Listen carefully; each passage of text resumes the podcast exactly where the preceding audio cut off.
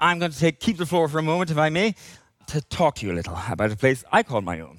You see, I am a culchie from County Mayo, but uh, Dublin has been my home for most of my life now. And I live in a large, kind of landmark building in Dublin city centre. You probably know it. And like a lot of people, you probably think it's an office development.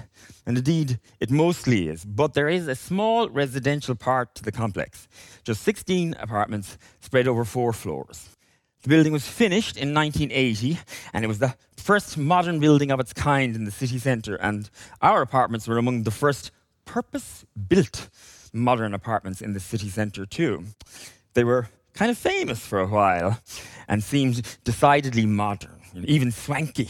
There was a fountain and a kind of courtyard and tinted glass.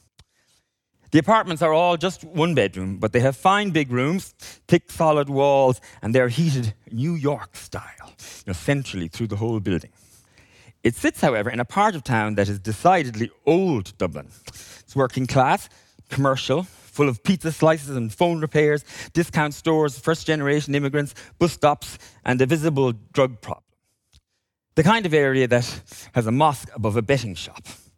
Like myself, it's seen better days, but it retains a hint of exotic glamour. That's what I'd say anyway if I were the estate agent. When I moved in there first, 12 years ago, there was a number of elderly residents who'd been in the building since it was new, but there are none left now. I got to know most of the other residents because of Penny. See, when you have a dog, people like to interact. Mostly they want to pet her, but you know, even the ones who don't like dogs get to know you. There's a lady on the floor below us who has a fairly extreme dog phobia, and she doesn't like to share the lift with us, but even that is a conversation starter. Over the years that I've been in the building, the character of the residents has changed. Now, there are young Chinese couples with small babies, young tech types, and of course, a couple of the apartments are now Airbnb. So one day it's French businessmen, and the next, an American tourist couple. But even they like to talk to Penny. And then there was Frank.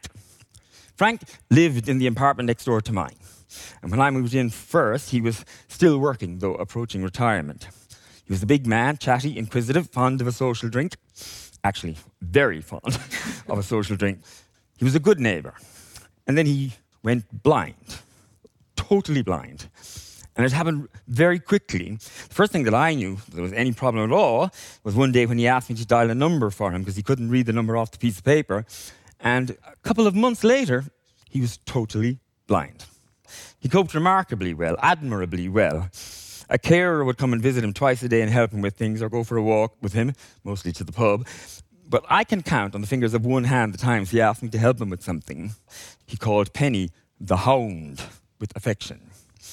Everyone in the building and most of the street knows me because of Penny, and everyone knew Frank because of his blindness.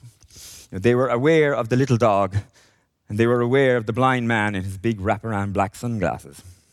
Then Frank got cancer as well.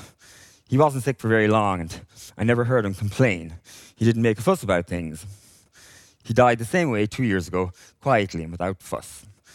I used to sometimes ask Frank things about the building, about when it was new and swanky.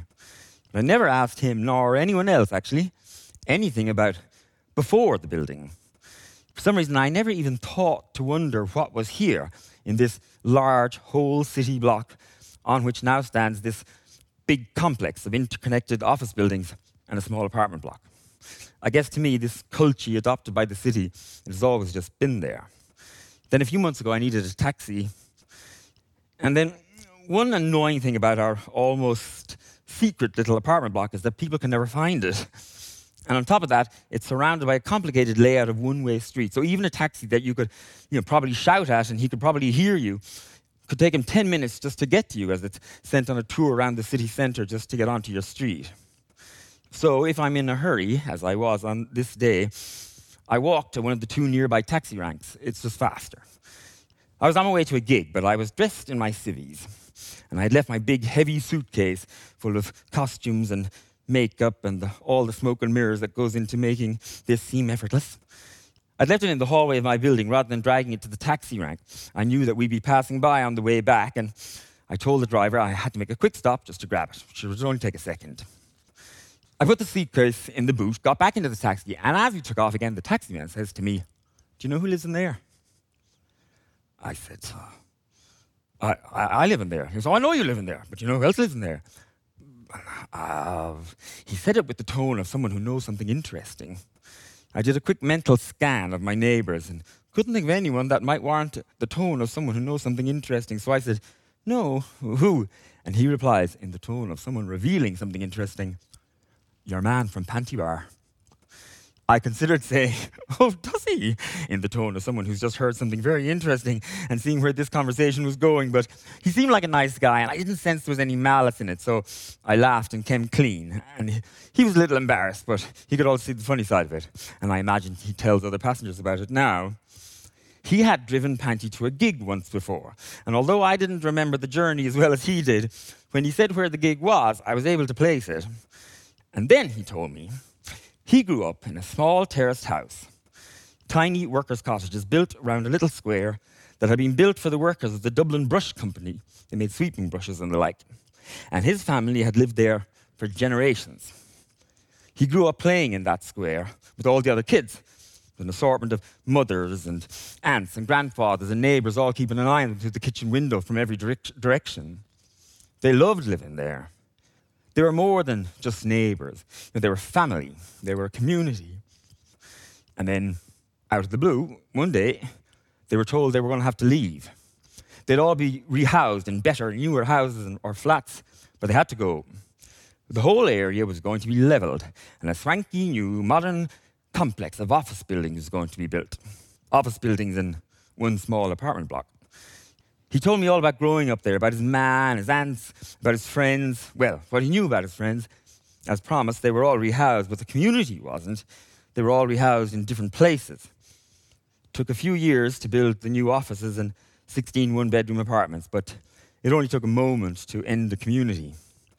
He got out his phone, and a few taps and swipes later, I was watching a black and white news documentary from the RTE archives about the little square where my building's courtyard is now. There were kids running around in shorts. One of them is probably me.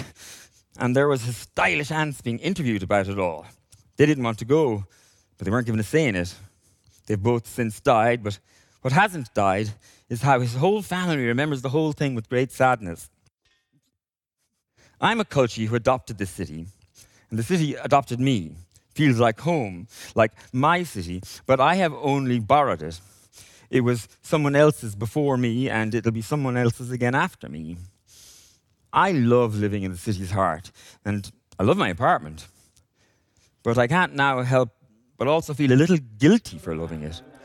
And sometimes when I look down at the courtyard, I think of that taxi man and his stylish aunts. Thank you.